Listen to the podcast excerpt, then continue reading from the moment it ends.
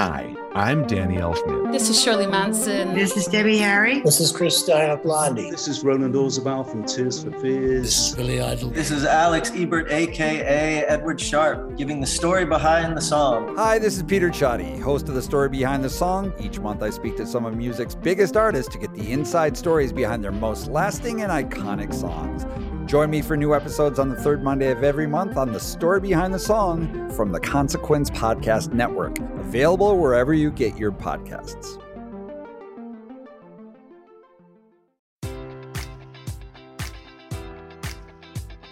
Enjoy all your favorite sports like never before at BetMGM. Sign up using code Buckeye and receive up to $1,500 back in bonus bets if you don't win your first bet. When you register with BetMGM, you'll get instant access to a variety of parlay selection features, live betting options, and the best daily promotions in the business. And with BetMGM at your fingertips, every play and every game matters more than ever. Place your money line prop, or parlay bets with the king of sportsbooks today. Sign up using code Buckeye and receive up to $1,500 back in bonus bets if you don't win your first bet. BetMGM and GameSense remind you to play responsibly. 21 plus and present in Ohio, subject to eligibility requirements. Rewards are non-withdrawable bonus bets that expire in seven days. Gambling problem? Call 1-800-GAMBLER in partnership with MGM Northfield Park.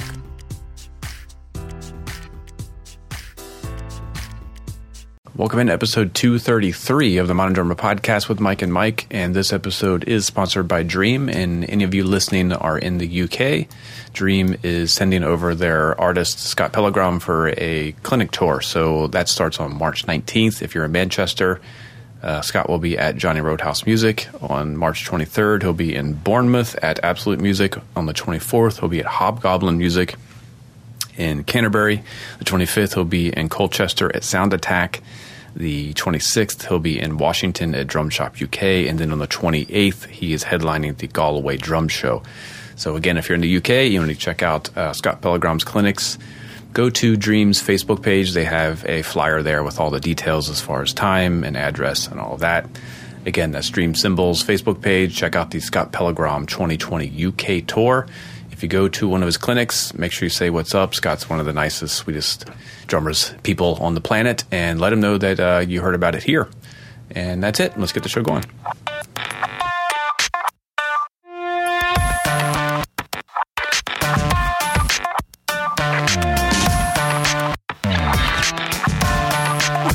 pointing at me. Oh, buddy. I'm going to tell you right off the bat. Educational segment today changed the way I see what I think is dry, what I think is washy. It changed a lot because when you play it, you have an experience. When you go back into a control room and listen to it, it's a very different experience. And I think we need to get right into that segment. By the way, how are you? You good? Who cares? Let's talk about ride cymbals. okay. So getting right into what I think is I always say that the gear review is the candy. The educational segment segment is my candy. I love this stuff, but I was blown away by what I thought was something. You know what I mean by like, oh, well this this cymbal says the word dry on it. It's clearly dry. So should we explain what what the hell we're talking about? No. Keep the train a moving. All right, everybody. Welcome into episode two. We are talking about ride cymbals and going from dry to washy. And what does that mean on a level where you're trying to explain it to someone else, but also what does it mean just to your ears? And what I realized is that there's a lot of things like this in the music world and the art world, but one adjective like dry Mm. To make a cymbal dry, I guess what I'm trying to tell you is it affects a lot of other things that I didn't really think about.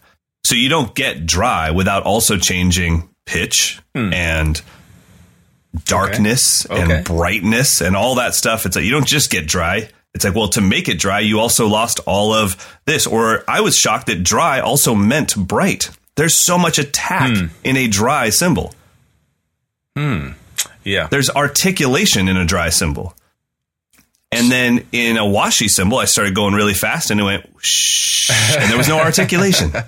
So, and I think I knew all this stuff intrinsically, but listening to it back, I was surprised. I was also surprised how if you give your ear about 15 seconds, every one of them turned into a ride cymbal. Hmm. If you wait long enough, you know what I mean?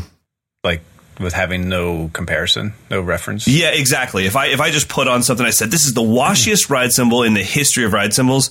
Fifteen seconds later, it's like uh, it sounds like a ride cymbal. You know, I was. I'm, I'm used been- to the washiness. I've been for, for whatever reason re-examining Brian Blades playing. Uh, just Mm-hmm. something popped up on YouTube, and I just went down a deep rabbit hole.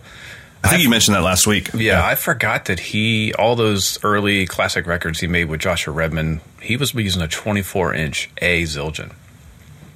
We also kind of think of him as being this definitive old jazz K sound, but it's Yeah. a 24 inch old A, which is similar to what they're now producing as the Avedis line.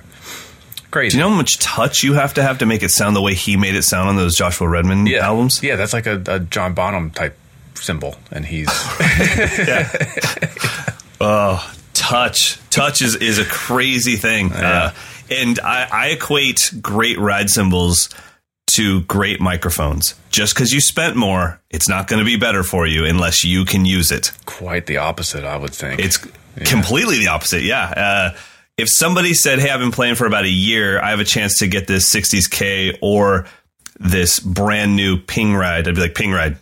You know what? Every time you hit it, it'll go ping. You get that 60s K, you better get some touch, buddy. Oh, what are you using? 2B nylons? Good luck. Get in on it. Have fun. All right. Well, let's give you guys some audio so we can you can hear what's going on. Now, obviously, all I have here is Meinl cymbals, but we are trying to make this just an audio example of dry to not so dry to washy. It, this would hold the same for any cymbal company. I will tell you the model numbers just so you know what you're listening to, but really that's not what this is about at all. And I also wanted to show you when we get to the washiest cymbal, then I eventually gaff tape that cymbal to show you that you can take sound out of a cymbal, but you can't really put sound back into a cymbal. So the driest cymbal I own here and maybe you have some reference for this in other companies, but the driest cymbal I have here is the 22 inch vintage pure ride. okay, it's so just- that is unlathed. Both sides, both sides. A lot No of hammering, polish. or is it no. no? Like it's very minimal processing. It is, yeah, it is a cymbal blank. It's a cymbal blank with a bell uh, and some some bow to it. So I mean, it has been shaped, but no um, extreme hammering whatsoever. All right, this is a 22, right? 22 vintage pure ride.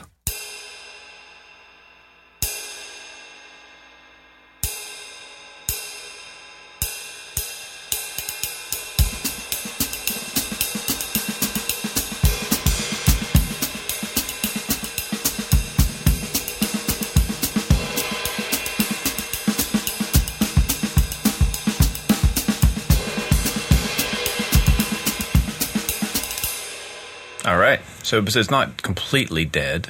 I mean, there's some life. to No. it. And I do have, I mean, you know my miking setup. I have a, a microphone maybe th- three feet above it. Yeah, so it's capturing You know. some of the hum that really, if you go 10 feet away, it's it's pretty much gone.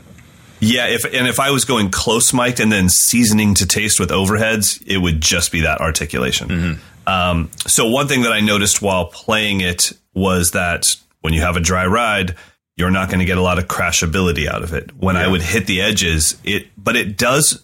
I think we all know once you've played for a while, when you hit the edge and kind of lightly crash on a thicker ride cymbal and a drier ride cymbal, there is a sound. I mean, it's not like it just doesn't work.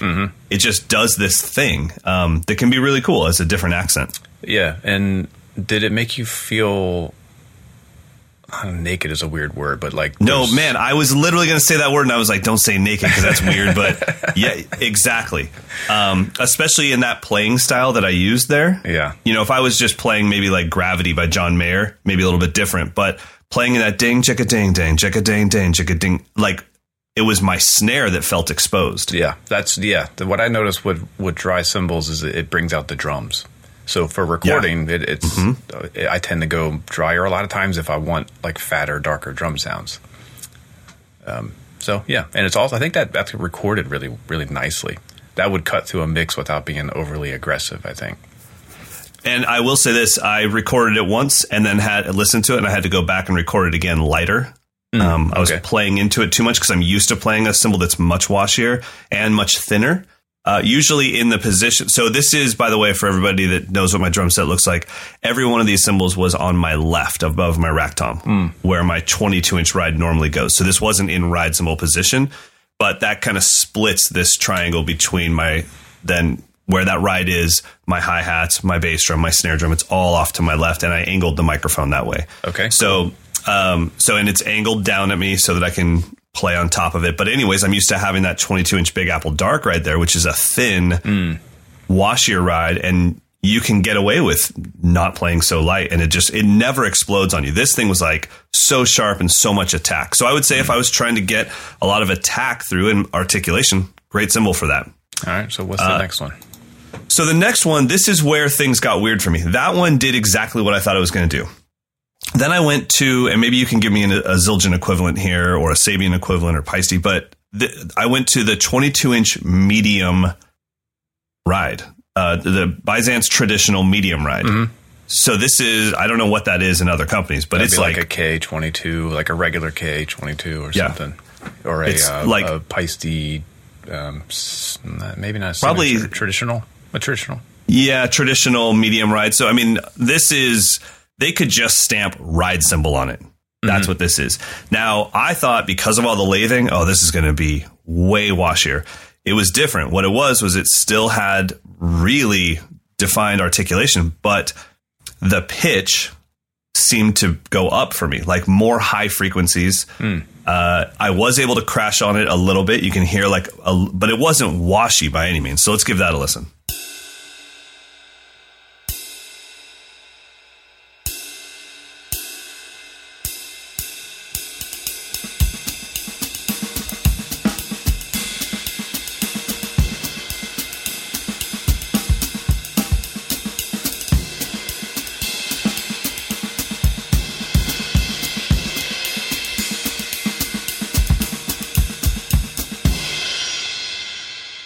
So what I found with that cymbal is it's willing to override.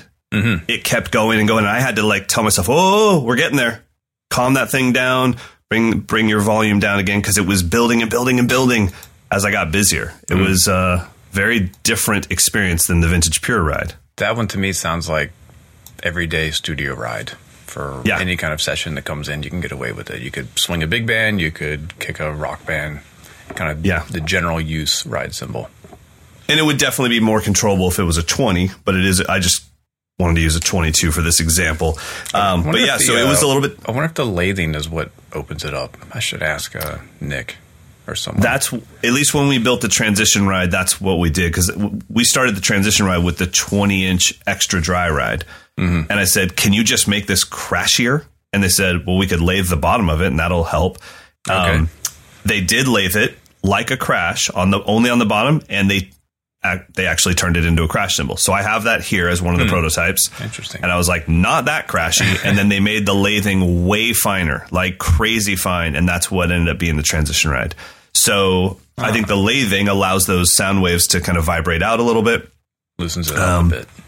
Yeah. So we have that. Then I went to the washiest cymbal that I own that is categorized as a ride. And this is a 20 inch jazz medium thin ride.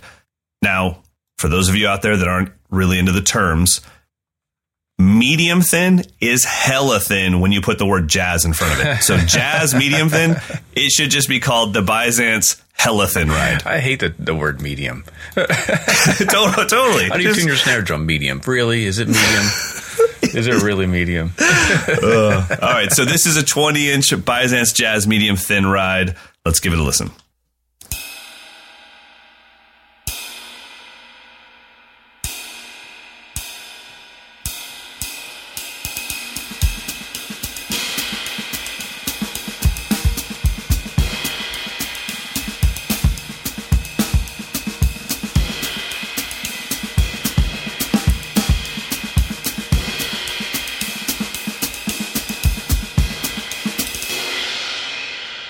And so, yeah, my ears have completely forgotten what a ride cymbal sounds like. They all sound the same to me.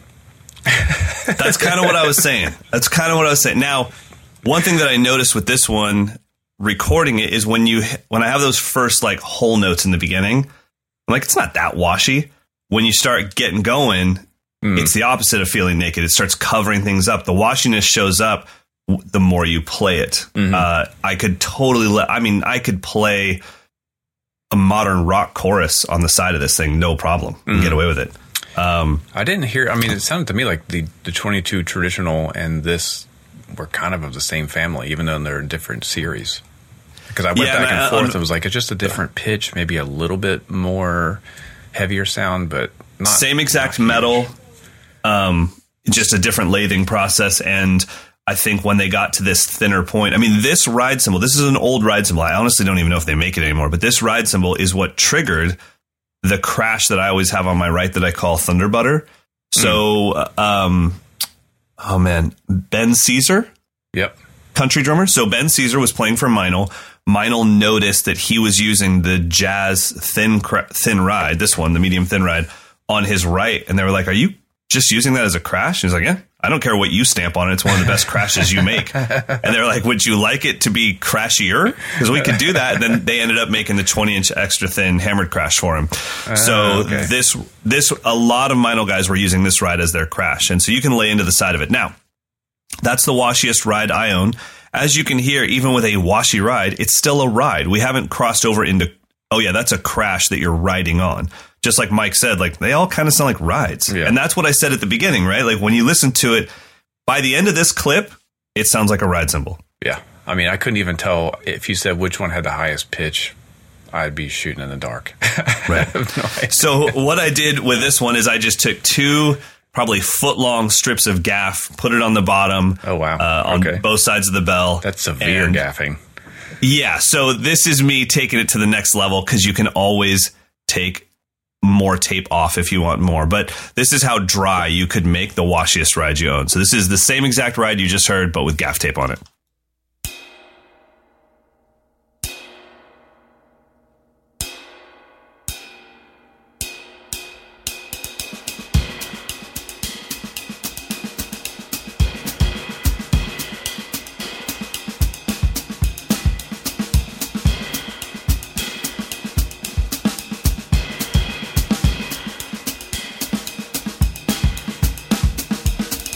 That is the Joey Baron secret. That's how his he gets his cymbal sound. It doesn't matter what it is. Any cymbal, you put enough tape on it, you're going to sound like Joey Baron after a while. That's pretty awesome.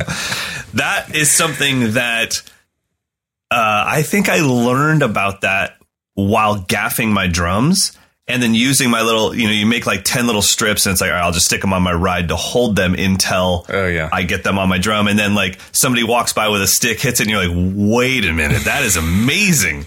Um, yeah, Now- you do that t- to crashes, hi hats, and everything, and you get this kind of toy sounding kit that's very unique, How did that make you feel playing it though?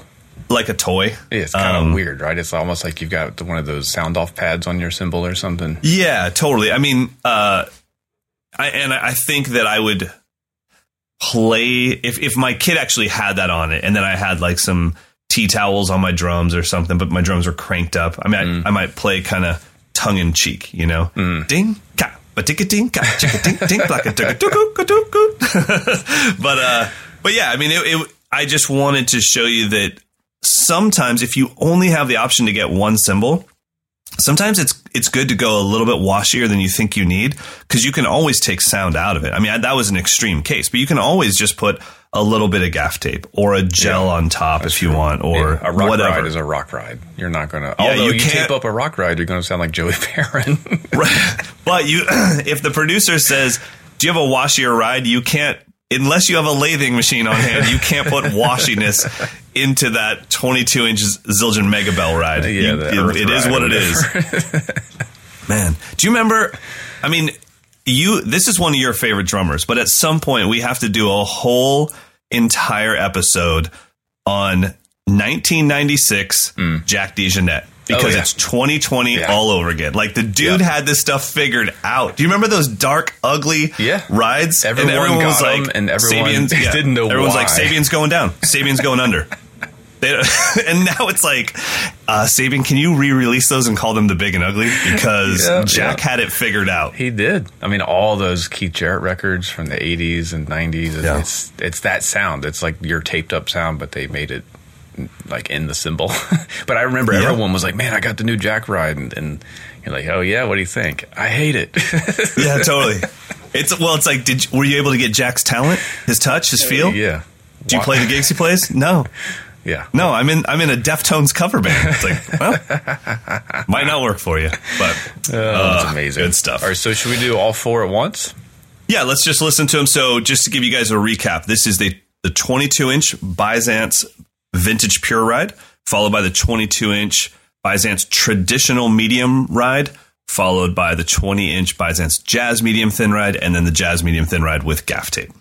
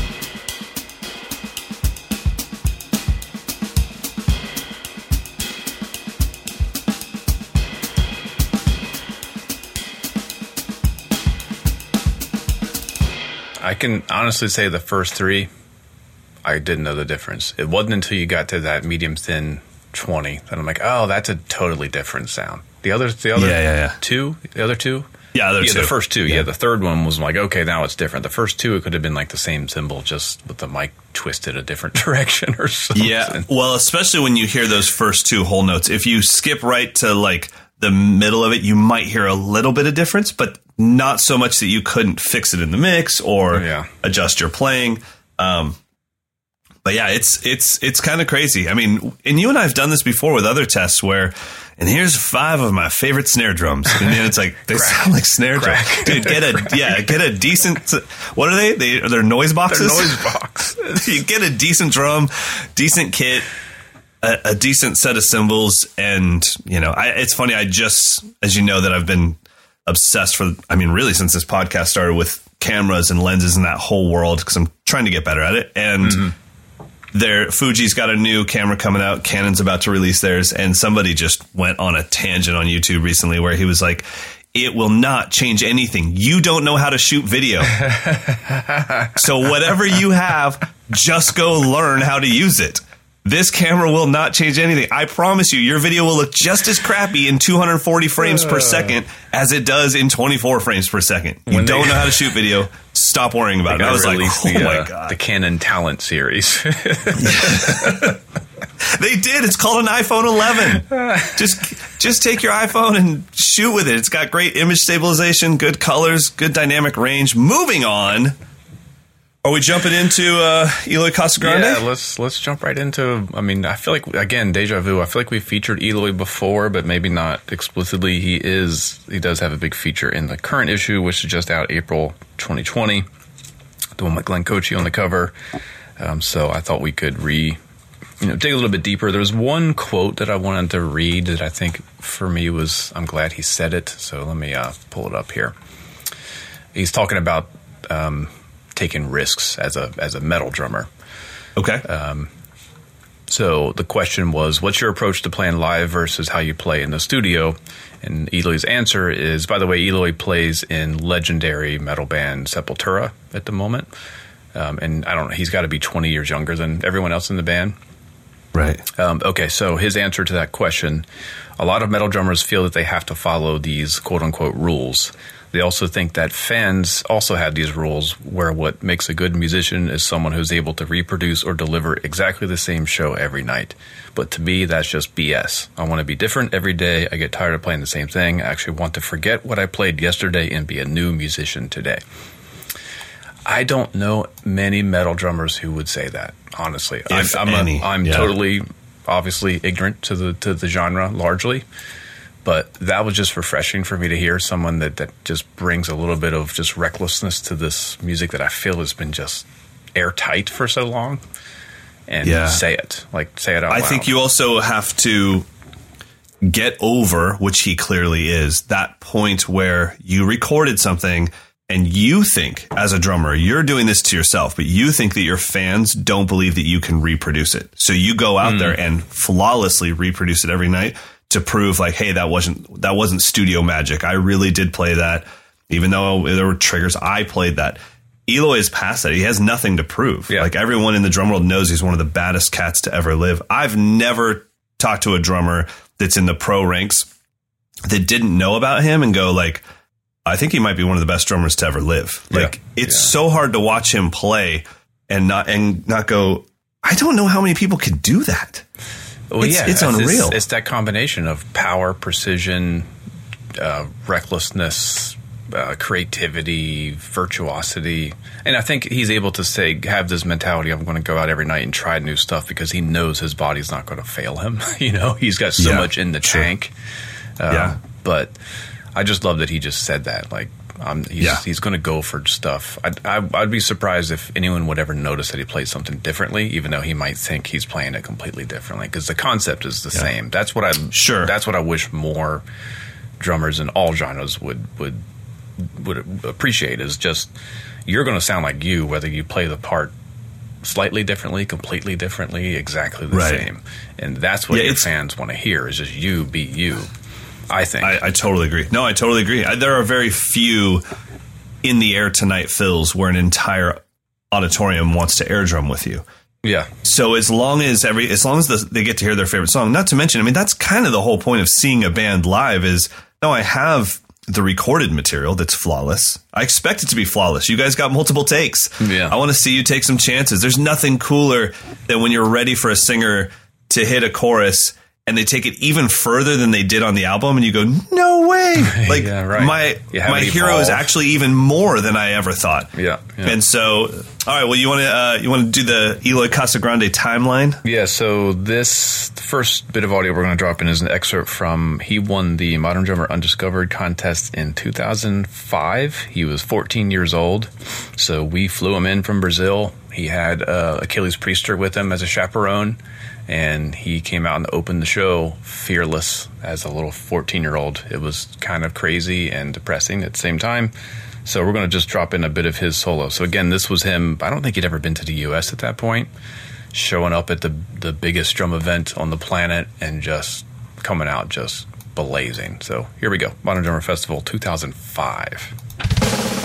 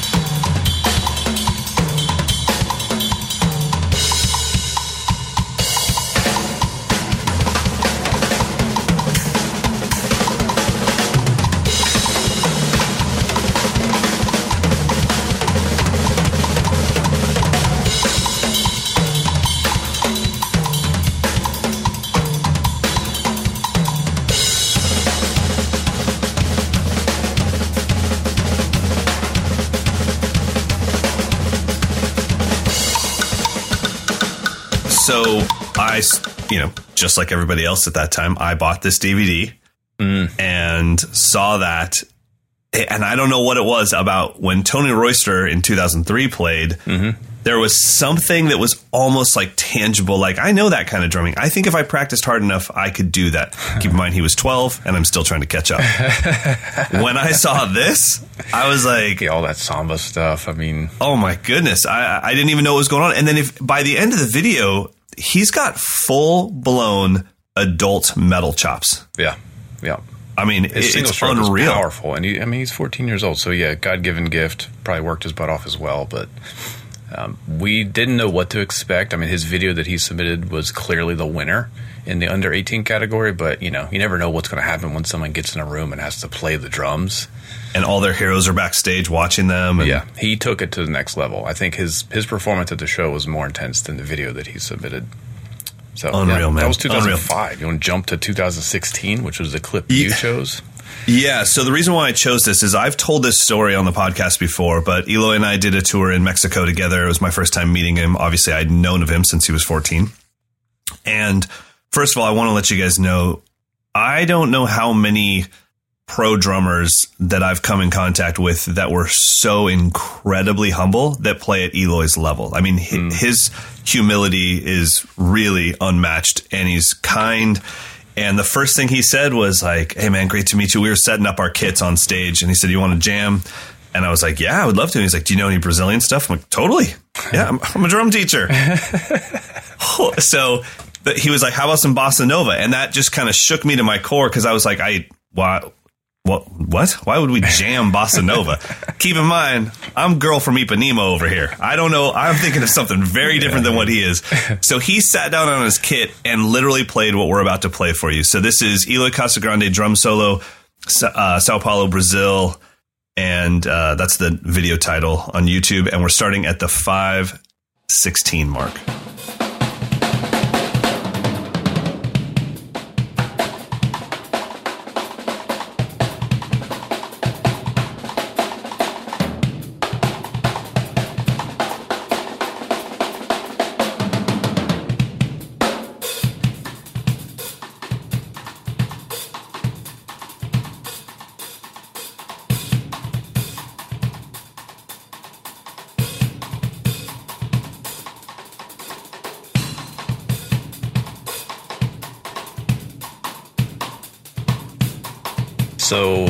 Guess bossa nova means rip the crap out of the hi hat, rim click, and bass drum. See, how- do you hear how fast that right hand was? That's not two handed, folks. I didn't know what to do. I just sat down and stared at him and like kept nodding, and I was like, Grab just- your brushes. Tink, I was- tink, tink, tink, Yeah, I, tink. I just started with my shaker. Shaka ticka shak, clack clack, do clack clack clack, ka chaka. I, I really, I had no idea what to do. I was like, oh, you know what? I'll Deftones the hell out of this in halftime. Do cat, let him go. Oh my goodness. It's funny when when when I hear stories like this. The first thing I think is, well, what would be the one thing that I feel that I would own over everybody else? There's Right. nothing. There's absolutely nothing. I can't play any. Hmm. I have no like native tongue on the drum set. Right, right, right. Yeah. Something that would make me feel like that, where you play it and I go, I just, could you just hit a crash cymbal? I don't know where one is. Yeah, yeah. I mean, that was something. And to him, he was like, I'm sure in his mind he's taking it easy on me because I'm, I'm not kidding. The guy really has no ego. He wasn't trying to show me up at all. He was so excited that I was excited to jam some bossa with him. Anyways, uh, yeah, that didn't go so well for me. Moving on right, to the most modern clip. This Yeah. just came out what today? Yeah, just released um, today, March 6th, on Paiste channel. So they have a drum cam footage of him playing a Sepultura song called Raging Void.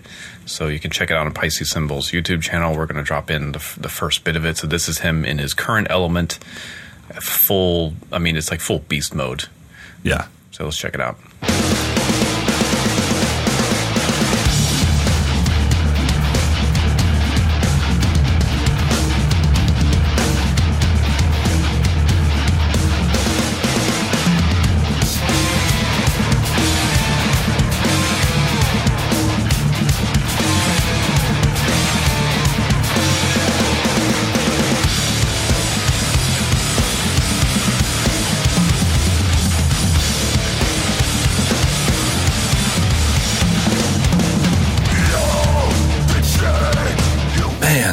Equal parts inspirational, and uh, I'm gonna throw my drum set in the trash. What I love about that is I honestly don't know what subdivision he's playing in. I have no Right, idea. yeah. is it triplets? That groove, it's like, are 16s, is it those- fives? I have no idea. And I don't. I don't care. It's just right. Whatever he's doing Totally. feels so human that I just love it. yeah, I mean, uh, he is. He's. I don't know. He's. He's. He's been in. God, I can't even talk. he's, he's, he's, he's, he's- dude has been in my top five favorite drummers since our since since we went out on that tour together, and uh, and yeah, it, I I remember just well, first of all, I was headlining that clinic tour. And as soon as sound check happened, I went to the promoter. I was like, "You have to switch the order. I'm, I'm not. I'm- it's not even fair to the instrument to have me play after that guy. Like, I'm not scared. It's not fair. It's not right to the drum gods. Let the man close the show out. I mean, that is, you know, I mean, it would be the same thing as if Brian Blade was opening for you, where it's like, look, there's, I appreciate it. Thank you. Thank you. I'm There's so nothing more to this say after he plays. I mean, let's just be honest. There's nothing. Yeah, more to totally. say. It's like let's just sit back and watch, and and I want to watch, you know. And every night that he played, I was just sitting either I was backstage for the, his entire thing, or I was sitting front row. So uh, I can't say more great things about Eloy Casagrande. If you haven't checked him out, please do check out. God, he's been in Sepultura for quite a while now. Yeah, yeah. It's been his, his. I think he found his home with that band. It's kind of everything that he needs, all wrapped into one one project. And think about the people that we know that weren't able to stay in the gigs they had because they couldn't stop improvising. He's found that sweet spot to mm-hmm. stay in this very established band for a long time while still doing what you said, changing it every single night. yeah, and they welcome it. I mean, he's bringing that youthful kind of craziness to this legendary band. It's awesome. Absolutely amazing. All right, now let's take a quick break to have a message from our sponsor, but you're going to do a live read. I am. We're not even taking a quick break. Just go into it. Yeah, it's not a read. I'm actually improvising, but uh, Dream Dream You're not Cymbals. sight reading this? No, Dream Cymbals sponsoring the episode. Longtime sponsor, thank you. And they want to make an announcement about a clinic tour in the UK for Scott Pellegrom. He is going to be there March 19th through the 28th. So on the 19th, he is in Manchester at Johnny Roadhouse Music. On the 23rd, he is in Bournemouth at Absolute Music. On the 24th, he's in Canterbury at Hobgoblin Music. The 25th, he's in Colchester at Sound Attack.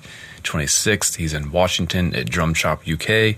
And then on the 28th, I believe he is headlining the Galway Drum Show. So if you're in the UK, any of those those towns, cities, March 19 to 28, definitely go see Scott. He's another, for me, super inspiring player who just goes for it at every moment. He's always always evolving, always taking risks. Um, really inspiring player. So if you haven't seen Scott Pellegrom, it's worth it, uh, especially if you need some inspiration to kind of get out of your own habits and restrictions and whatever. Super creative For player. sure. So March 19th. He makes the to- drums fun. March 19th to 28, he will be over there in the UK. Go support him. Let him know you heard about it here. Um, yeah, thanks, Dream. Where we at now? It is time to talk about the Meinl Artist Concept Series stacks. Yes, two two of the stacks. super so stacks. They Okay. they sent me every stack that they make, all the signature stacks, Oh wow! and I was going to do them all at once, and I realized that'd be like a 20 page review. So I'm I'm chopping it up into some some chunks. So the one for this month is the Thomas Lang Super Stack, and then the Benny Greb Crasher hats, little eight inch Crasher hats, as well as their 16 inch sand hats. We're going to just focus on the Crasher hats and the Super Stack. You can read about the sand hats in the April issue. nice. Uh, do you have any of these? Have you? I messed with them? don't. no, and I, I um I did play the eight inch uh, ones at the camp that I did in Greece Okay. uh, a little while ago. One of the drummers, so we were kind of rotating through rooms because there were a bunch of teachers there. And one of the drummers' kits, uh, his name is Mike Kapelidis, killer Greek drummer. He had this on his kit, and I actually came home and thought like, "Oh my gosh, I'm going to order a stack. This is crazy." You haven't Uh, had a stack in a while, huh? no, and actually, the Luke Holland stack is my old stack. Like, okay. Mine was like, "Are you cool? if This is Luke's plan." I was like, "I, I couldn't care less." And and I, I put two cymbals on top of each other. You can't. Yeah, whoever wants it can have it. Um, but I but this is something different. So a stack, what you and I are used to as a stack, which was back when we would take our broken cymbal and throw it on top of a non-broken cymbal Yeah. and got Yep. something very short and staccato. Totally different than this eight inch stack. That this thing makes you play different things. Yeah, and it's it's actually four pieces. So there's like a raw bottom. So it is it's designed to be set up like mini hi hats. It comes with a clutch and a and a auxiliary hi hat arm. So you got a bottom cymbal that's a raw piece, and then you have a a B8 disc, like just a cutout disc that goes in, on Right. top of that, and then you have two more eight inch cymbals that go on top of that. So you've got a layer of four chunks of different types of bronze, um, and then the clutch. You don't actually affix the top cymbal to the clutch. You just use the clutch without the bottom washer and nut to just hold the hold everything in place. So you can still Right. adjust the tension, but it's not like a hi hat where one the top cymbal is independent. They're all just kind of laying on top of each other. Um, pretty neat. So um, I recorded it going from like super tight to super loose, and to my ear, the tighter these things were, the cooler it was. It sounded like I an, totally like an egg shaker or a cabasa or something. Whereas when they were loose, I kind of heard like the splashiness of it, which didn't have as much uniqueness to me. Right. But when they were super tight, I felt like the, the ghost notes and this sound were like seamlessly integrated, which was a lot of fun. Uh, you want to check that one out? Yeah, let's give it a listen.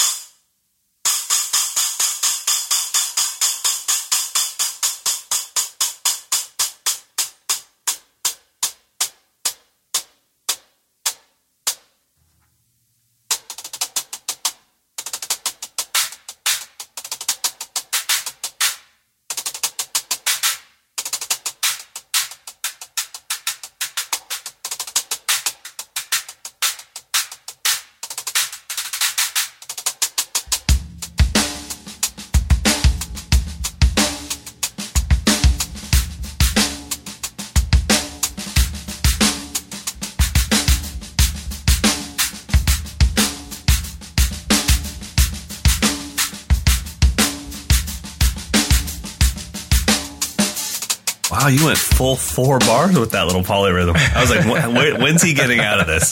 When's he getting out of this? But you you took it the whole cycle. Who knows? I know. I just counted the damn thing.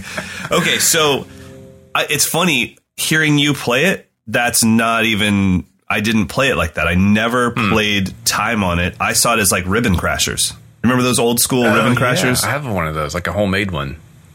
Yeah, that's that's how I saw it, and it, it was because of where Mike had it on his kit that Okay. it was a left hand thing. He had it uh, like above the hi hat, Oh, interesting. and so it was like when I was playing things, my left hand would play that instead of a snare drum accent, and um, and it was yeah, it was very ribbon crasher for me, and I and I really loved it. I thought it was.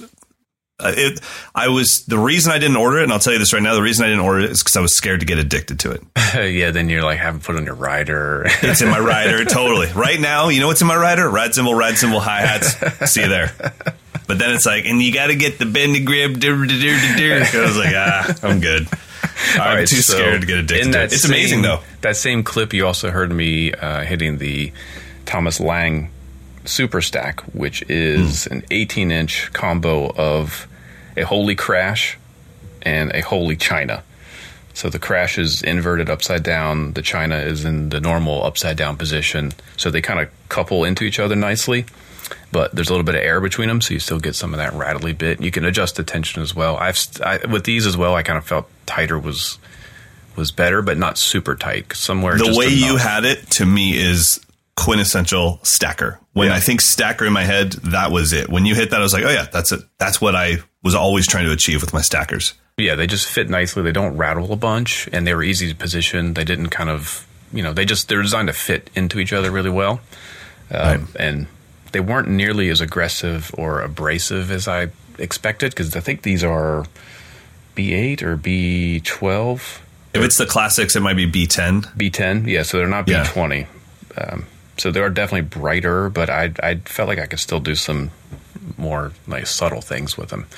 Um, so we can probably drop in a bit where I'm more focusing on the super stack. Okay.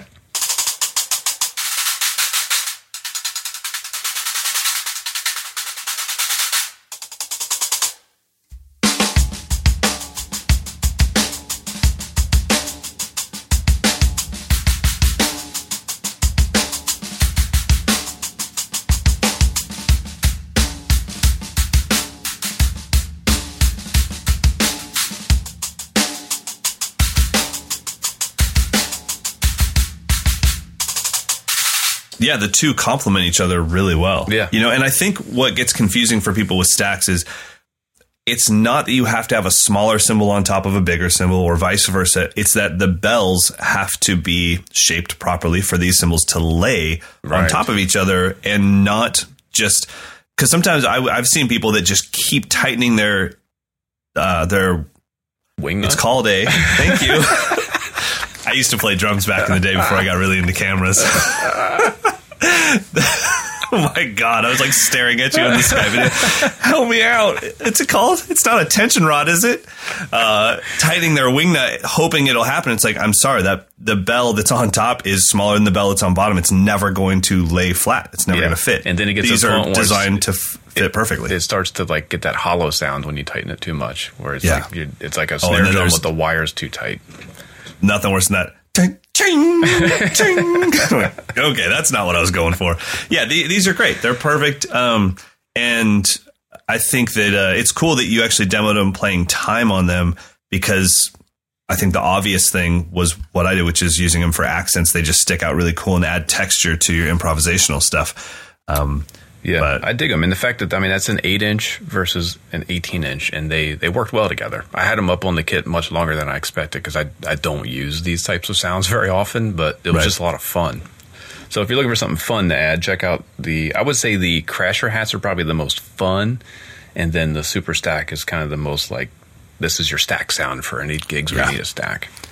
I agree. Awesome. All right. And Meinl launched their new website yesterday, so you can check all this stuff out Sweet. on meinlcymbals.com. Now it is time to get to some listener questions. All right, let's go with John. For the first time ever, I've been asked to do to be a fill-in with a cover band whose drummer can't make a gig um, mid-March. Hopefully, we haven't missed this. Luckily, they have a good handful of songs that my cover band already does. Um, it's only two sets, and I won't need to sing like I do with my band. Um, his question is, what advice can you offer as I do this for the first time? So it's his first time filling in for a band. Mm. Uh, simpler is better. Keep it simple. Uh, the band will not give you the stank eye because you missed a ghost note coming into a fill. That that's not on their mind. Don't speed up. Don't slow down. Know the tempos. Write the tempos down. Be able to. I mean, the, the most important thing I think when you're filling in is just knowing one key fact. Do you start the song or did they start the song? That's true. That is so the thing because you can have the drum part memorized, but what will throw you off is when they turn around and go, "Go ahead," and you're like, "Oh no, you go ahead." They're like, "No, count us off." I'm like, "Well, I don't know the damn tempo." Yeah, I always Uh, mark then the the- tempo always on the set list, and I have a metronome. Totally. there. even if I if, Yep. even if I'm not counting it off, I at least have that reference point. right. Um, yeah, and then and then I don't really chart things out. I mean, I, I think I chart things out in that cover band chart way, which is have a little bit of the arrangement written down and and have some key things that could screw me up. But other than that, it's kind of like, what's the groove I start with? What's the tempo? And do I start this song? Yeah, And that's about it. The only thing I would add is is determine very quickly who's the person on stage that's going to help you out. So and Yeah, and gl- keep your eyes glued to that person. If it's the bass player, if it's the if it's the leader, I usually just only look at one person when I'm filling in. It's like who's the one that's going to tell me when the breaks are coming? Who's the one that's going to tell me Yeah. if it needs to be louder or quieter? Uh, that's super key. And then um, kind of hand in hand with that is um, even if you're charting things out or if you have notes, try to get out of your head. Just try to interact with the band and have fun. You don't want to sound Yeah. insecure. You don't want it to sound like you're sitting in for the first time. So just realize that you're going to make probably a half a dozen mistakes.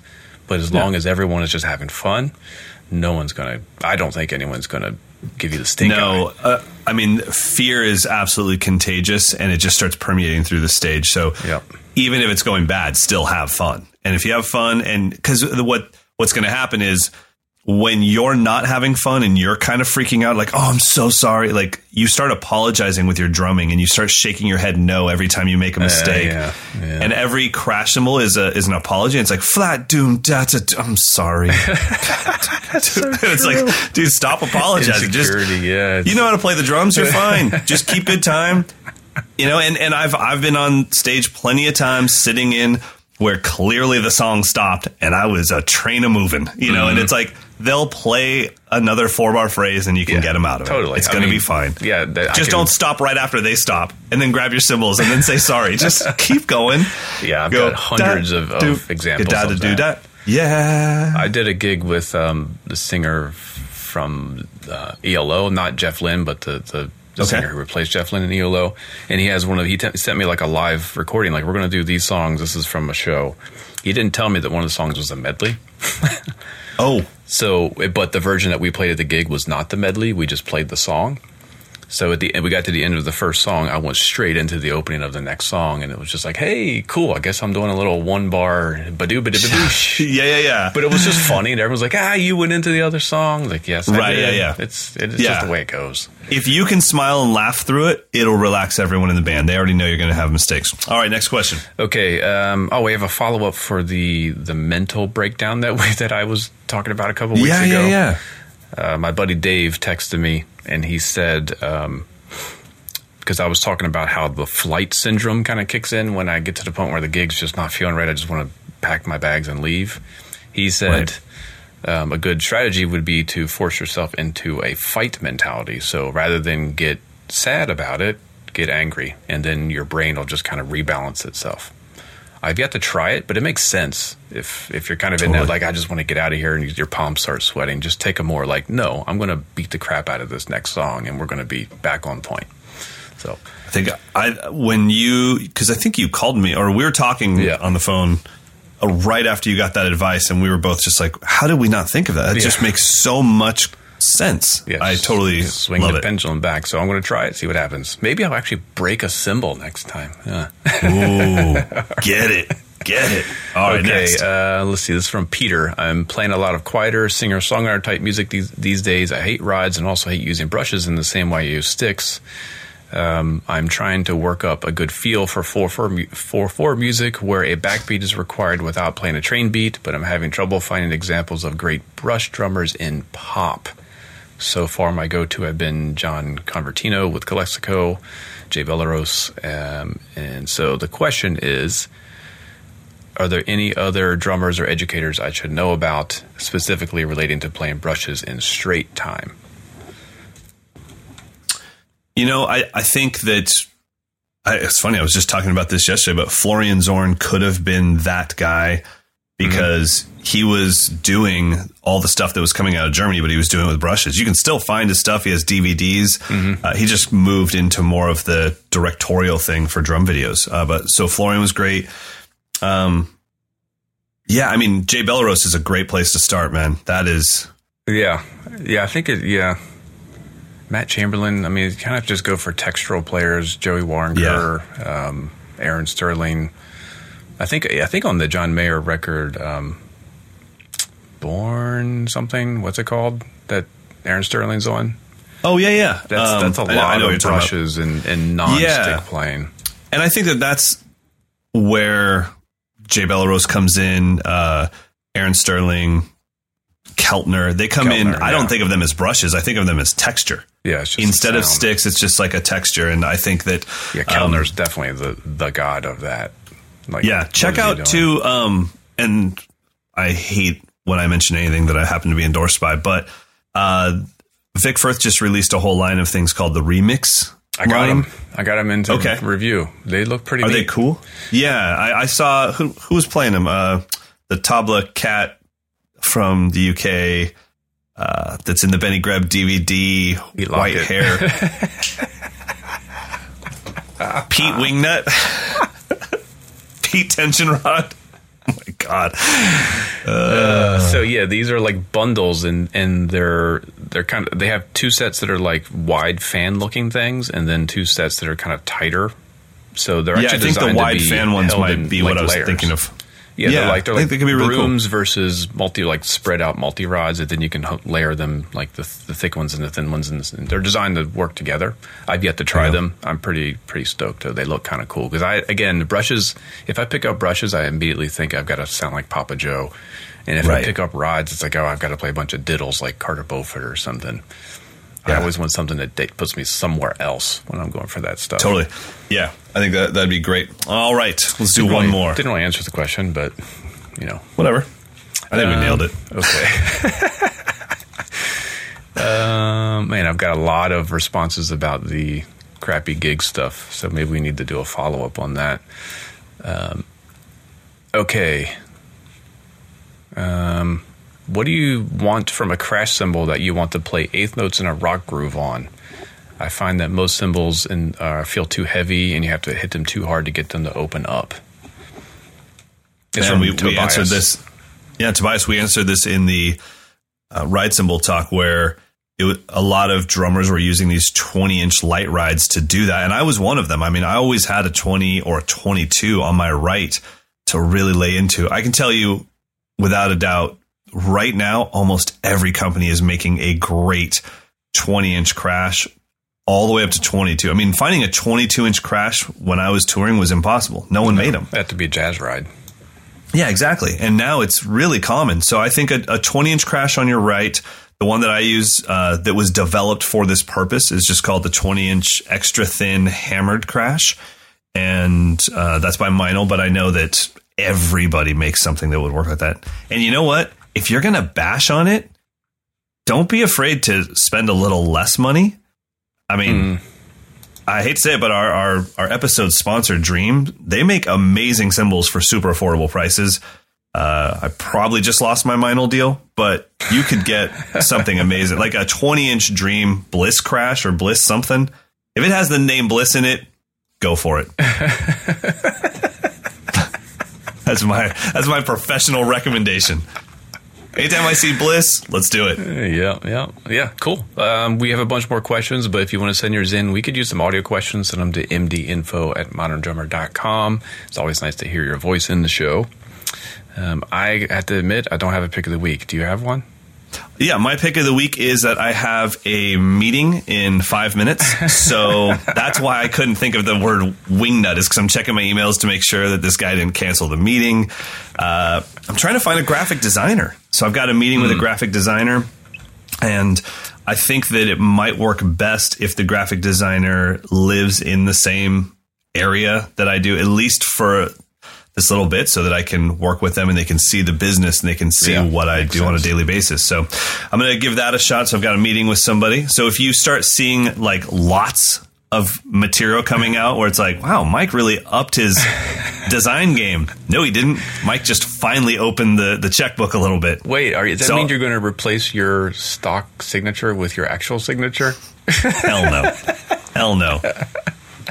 Try to steal my Jane Austen font. Dude, that happened. That was terrible. When when the YouTube copiers were going their hardest and stealing everything from it, when I saw somebody use my font, I was like, that's worse than if you would have had me come to your house and write your name for you. Don't steal my Jane Austen font. Come on, man. Don't steal my Jane Austen. Dude, I got that thing in like 2006. It was the only cursive font that had ever been made at the time. You're stealing my oh, font. man. Now, I, I don't. Last quick story. I don't know if you even know why that came up, but when I sent my signature to Vater for my signature sticks, they Chad Brandolini called me and he said, I, I just think it's bad marketing to have this as your signature. And I was like, why? He's like, it's so bad. I was like, what? And he's like, have you thought about maybe just picking a font? And I, I was like, okay, I guess. There's my signature. Yeah, totally. Arial Italian. Um, so, anyways, yeah, so that's how that all came about. Was Chad Brandolini was like, "It's fine, we'll do it," but I, you know, at first he was like, "Could you do it with a sharpie? We can't really make anything out. Can you make it bigger?" And then finally he was like, "Can you just pick a font?" And then so it, it was this- more of a marketing plan. Did you ever practice your signature? Because I have never practiced it. No. And it's it changed so many times since when I Yeah. was learning to write versus now. And I see some signatures like they're they're so artistic. It's like you must have like put oh, ten thousand totally. reps into your signature. Absolutely. And you know what's funny is my signature is the same as saying a word over and over again because I have to do those uh, Brooklyn Standard labels. I have to sign each one of them. So I had to do like 300 the other day, and about every 50, I have to take about an hour break because I actually can't make my signature anymore. It ju- I don't. it's like like I'm like it's not Elipahant, is it? Is it Elipahant? Elipahant. no. And I, I was like, oh my god, I can't sign my own name. And I take like a break. I go play drums, have a bite to eat, and then I can sign another fifty. But I can't knock out three hundred at the You a just time. need to start doing MJ. Forget it. I, well, that's pretty much what it is. It's like Mike Jahara, Mike Jahara. I can do the Mike fine, but I can't spell Johnston. That's tough in cursive. All right, everybody. Thanks for listening to this episode. Thanks to Dream, our sponsor. And thank you to all of you that have been kind enough to go and give us a five star rating and review. Also, remember, we are now on iHeartRadio. Yep, we are. So you can listen, listen to us there with all your other favorite podcasts. But until next time, Mr. Dawson, Yep. have a great day, man. Who's playing us out? Anybody? We've got Dr. Stuart Anderson. He's got a song from his band 202, and this is the song You're Done. So we're going to end this episode with a song. Thanks, Dr. Stewart. Boom.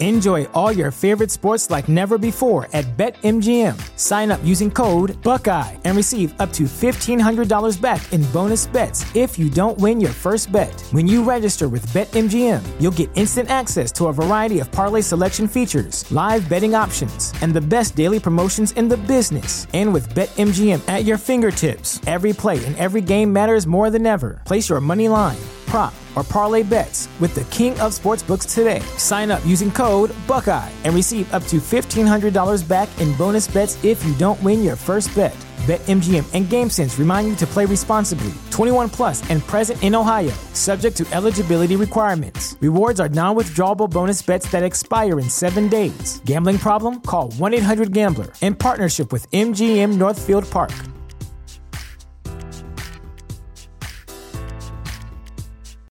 This country was built on a distinctly American work ethic. But today, work is in trouble. We've outsourced most of our manufacturing to other countries. And with that, we sent away good jobs and diminished our capability to make things. American Giant is a clothing company that's pushing back against this tide. They make a variety of high quality clothing and activewear, like sweatshirts, jeans, dresses, jackets, and so much more. All made right here in the USA, from growing the cotton to adding the final touches. So when you buy American Giant, you create jobs for seamsters, cutters, and factory workers in towns and cities across the United States. And it's about more than an income. Jobs bring pride, purpose. They stitch people together. If all that sounds good to you, visit American-Giant.com and get 20% off your first order when you use code STAPLE20 at checkout. That's 20% off your first order at American-Giant.com with promo code STAPLE20.